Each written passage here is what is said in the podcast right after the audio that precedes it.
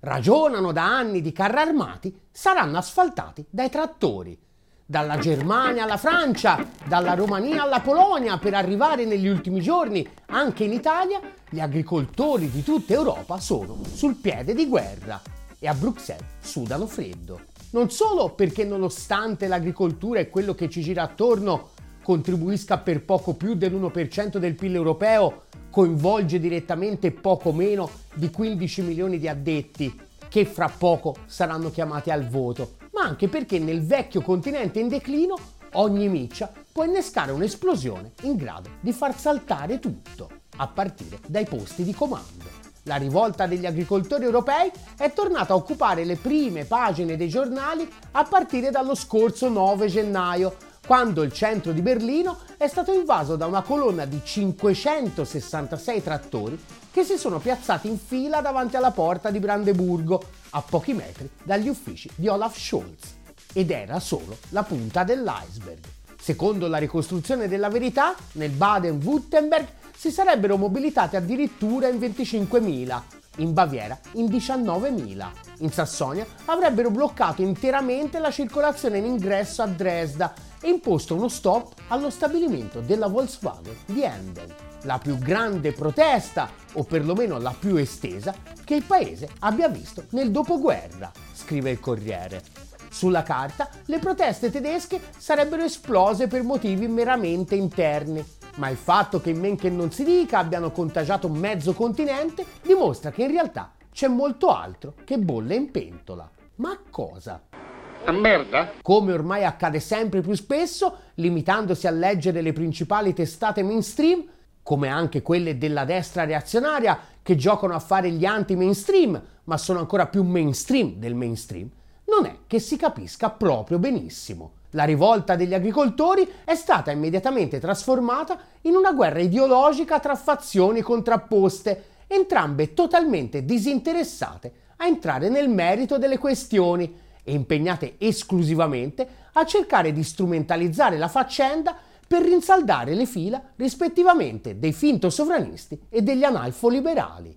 Ci siamo già incontrati, mi pare. In un modello ormai ampiamente sperimentato durante la pandemia e perfezionato con la guerra, i mezzi di produzione del consenso delle due fazioni del capitalismo europeo in declino si sono sostenute l'un l'altra nel tentativo di politicizzare le puttanate e spoliticizzare tutto quello che invece avrebbe un impatto concreto sulla vita delle persone, riuscendoci benissimo. Ed ecco così che per i finto sovranisti ma reazionari veri la protesta è diventata l'ultima barricata per salvare l'Eden incontaminato del mondo rurale dall'assalto dei rettiliani turboglobalisti incarnati in quella creatura demoniaca nota col nome di Greta Thunberg.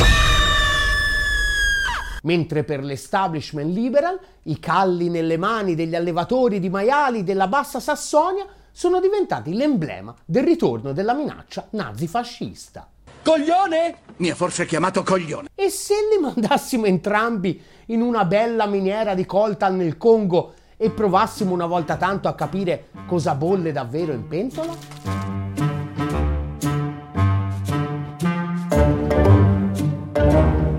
Centinaia di accessi alle autostrade bloccati, serpentoni di decine di chilometri ai confini, picchetti e palchi improvvisati nei centri di Monaco, Brema, Amburgo.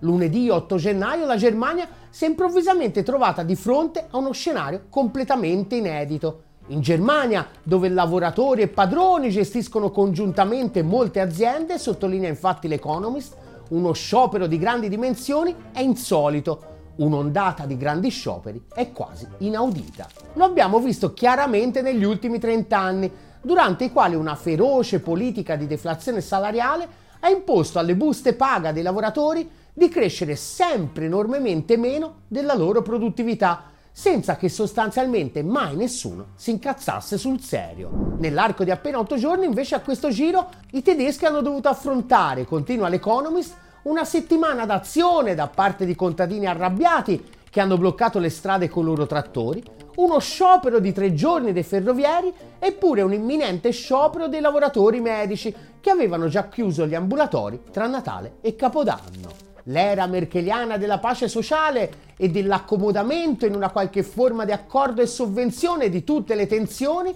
scrive il Corriere della Serva, visto dalla porta di Brandeburgo, sembra ormai veramente solo un ricordo. Ma cos'è esattamente che ha fatto incazzare così tanto gli agricoltori tedeschi? I nodi fondamentali della mobilitazione sono sostanzialmente due.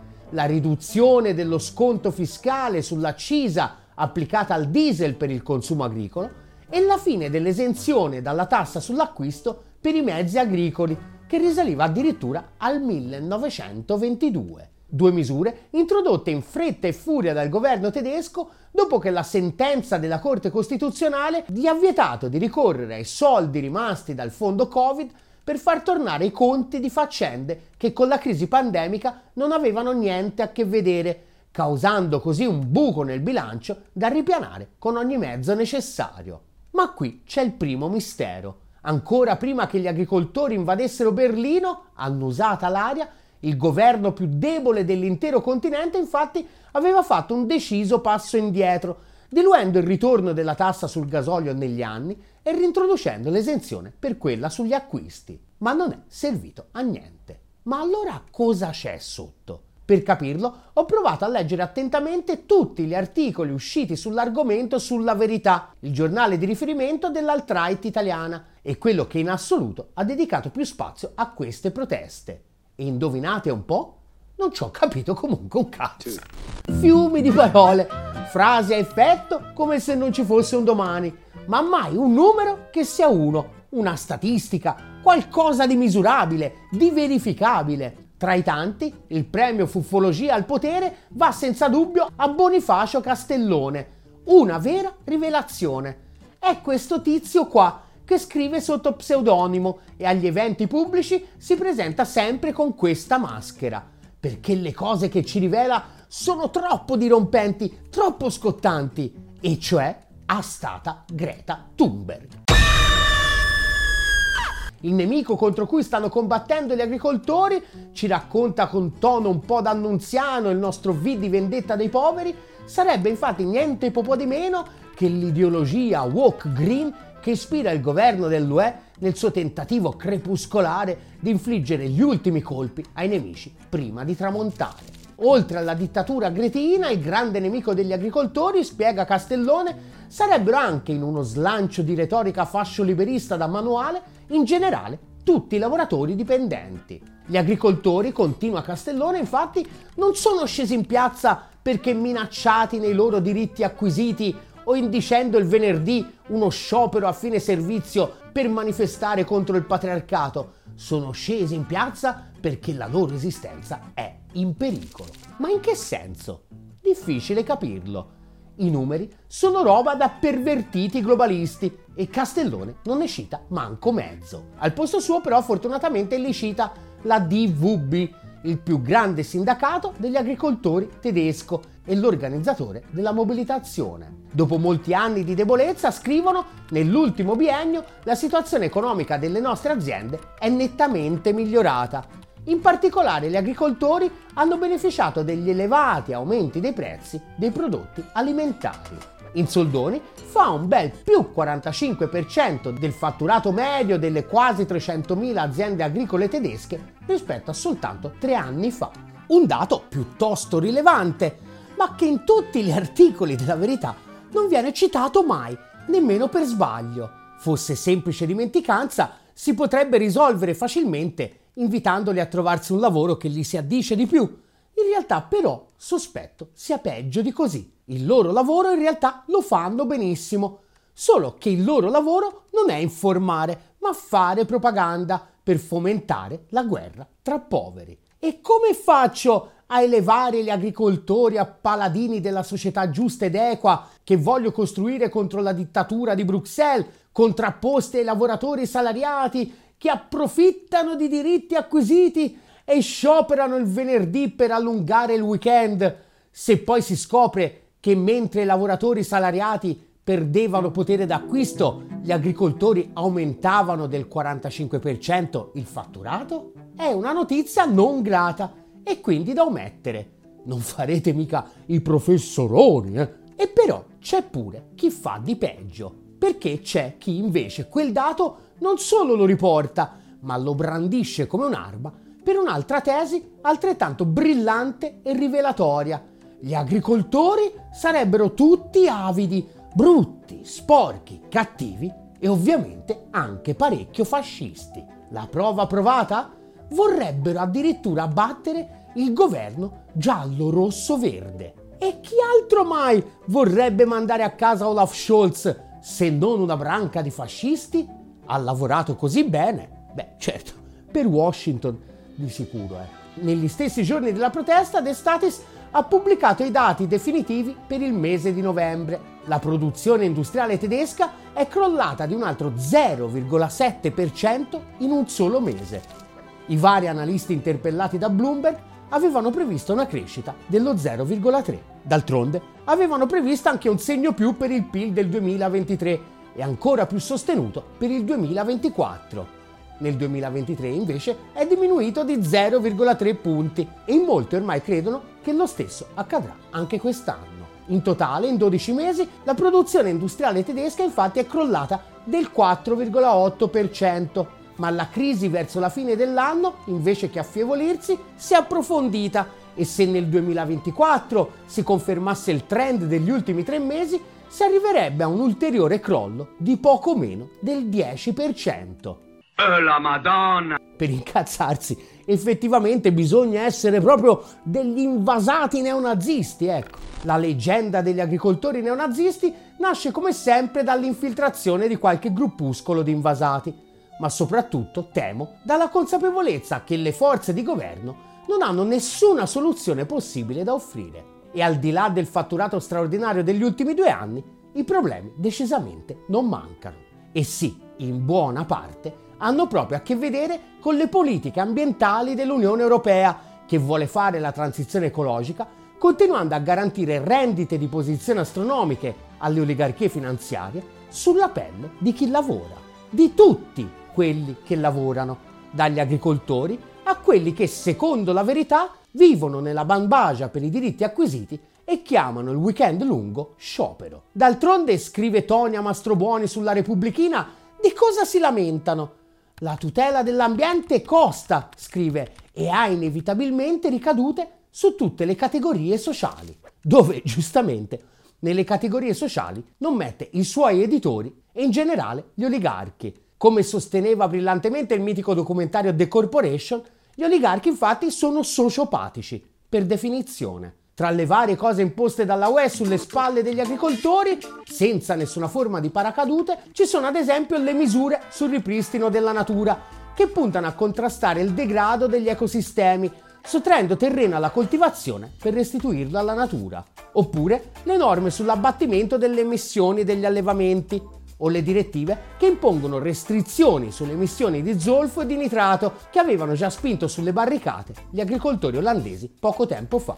Tutte misure più che ragionevoli volendo, se solo a pagarle non fosse chi sta piegato sui campi a giornate per due lire, ma chi con la svolta green incasserà miliardi su miliardi senza rischi perché garantito dagli stati e dai governi. Lo ha dovuto ammettere candidamente anche un ultramoderato come Paolo De Caro, eurodeputato PD, ex ministro dell'agricoltura e universalmente riconosciuto come uno dei massimi esperti dell'economia del settore. Per la prima volta questa legislatura europea, ha dichiarato, ha creato la percezione di un'unione nemica degli agricoltori e delle categorie produttive.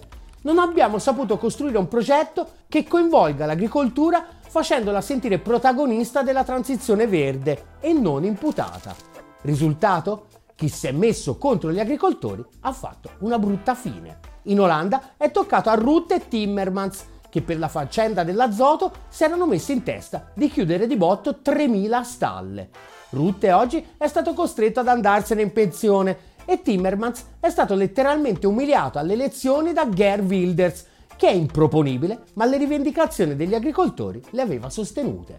Ora tocca alla Francia, dove il contagio tedesco è arrivato per primo e dove Macron, ancora prima delle sue nefandezze dirette, dovrà scontare il fatto di aver assoldato tra le sue fila al Parlamento europeo Pascal Canfin, che del finto ambientalismo dell'elite che odiano i poveri è proprio il prototipo. Ex capo esecutivo del WWF francese, era a capo della Commissione Ambiente quando il Green Deal europeo è stato concepito e ora contro di lui e il suo datore di lavoro i contadini francesi sono tornati sulle barricate e il grosso della popolazione li sostiene senza se e senza ma. Il 68% in Germania e addirittura l'89% in Francia. In entrambi i casi circa il doppio dei consensi che possono vantare i rispettivi governi. Per capire il livello di strumentalizzazione che la fuffa liberaloide fa della faccenda, basta vedere la differenza di trattamento riservato ad agricoltori tedeschi e francesi che contestano governi di centrosinistra rispetto a quelli italiani. Anche gli agricoltori italiani infatti sono tornati a manifestare. Negli ultimi giorni decine di cortei hanno invaso mezzo paese, da Verona alla Calabria, la marcia dei trattori attraversa l'Italia contro tutto e tutti, scrive la stampa. L'Unione Europea, le farine di insetti, la carne coltivata, la burocrazia, il caro gasolio, i terreni svenduti e soprattutto i sindacati degli agricoltori. Ma qui non c'è traccia di disprezzo. Una rivolta dal basso, scrive anzi la stampa, animata da gente che non ha mai saltato un giorno di lavoro. Eppure qualcosa a cui attaccarsi ce l'avrebbero avuto. La mobilitazione infatti è stata organizzata da questo gruppo informale denominato CRA, Comitati Riuniti Agricoltori Traditi. E il leader indiscusso del CRA è lui, Danilo Calvani, un piccolo imprenditore agricolo della provincia di Latina, che nel 2009 è stato tra i fondatori della Lega nel Lazio. Agli agricoltori tedeschi hanno dato dei reazionari fascisti per molto meno. Perché qui allora no? Semplice, in Italia al governo mica ci sono i democraticissimi Scholz e Macron. In Italia al governo c'è la Meloni e Cavani con il governo Meloni ce l'ha a morte perché come tutti quelli che l'hanno preceduto, afferma Cavani, si è prostrato a Europa e multinazionali. Tutto sommato, diciamo, i pennivendoli al servizio di Jedi sono magnanimi, si accontentano di poco.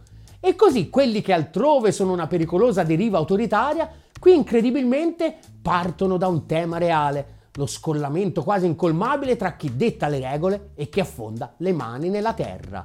Come Franco Clerico, continua empatico il giornalista, che mi ha detto per chi lavora la terra mollare tutto per andare a protestare è un atto di disperazione. Ho investito tutto in questa azienda. Mio papà è morto a novembre, a 91 anni. Ha aiutato me e mio fratello a mettere in piedi l'azienda. Noi invece ai nostri figli lasceremo debiti. Da anni per tirare avanti non ci versiamo i contributi. Quando va bene, in un anno, ci mettiamo in tasca 16.000 euro. È vita questa? Ecco, bravi. La stessa identica cosa vale per gli agricoltori che protestano in Francia e in Germania, anche se in quel caso al governo ci sono quelli che vi stanno simpatici. Nell'Europa in declino, le elite di ogni colore scaricano la crisi sui poveri cristi e le diverse propagande non fanno altro che inventarsi storielle per parare il culo a quei parassiti dei loro padroni. Noi invece stiamo sempre dalla stessa parte, dalla parte del 99%, senza chiedere pedigree. E per difenderne la causa avremmo bisogno come il pane di un vero e proprio media. Aiutaci a costruirlo aderisce alla campagna di sottoscrizione di Ottolina TV su GoFundMe e su PayPal. E chi non aderisce è Olaf Scholz.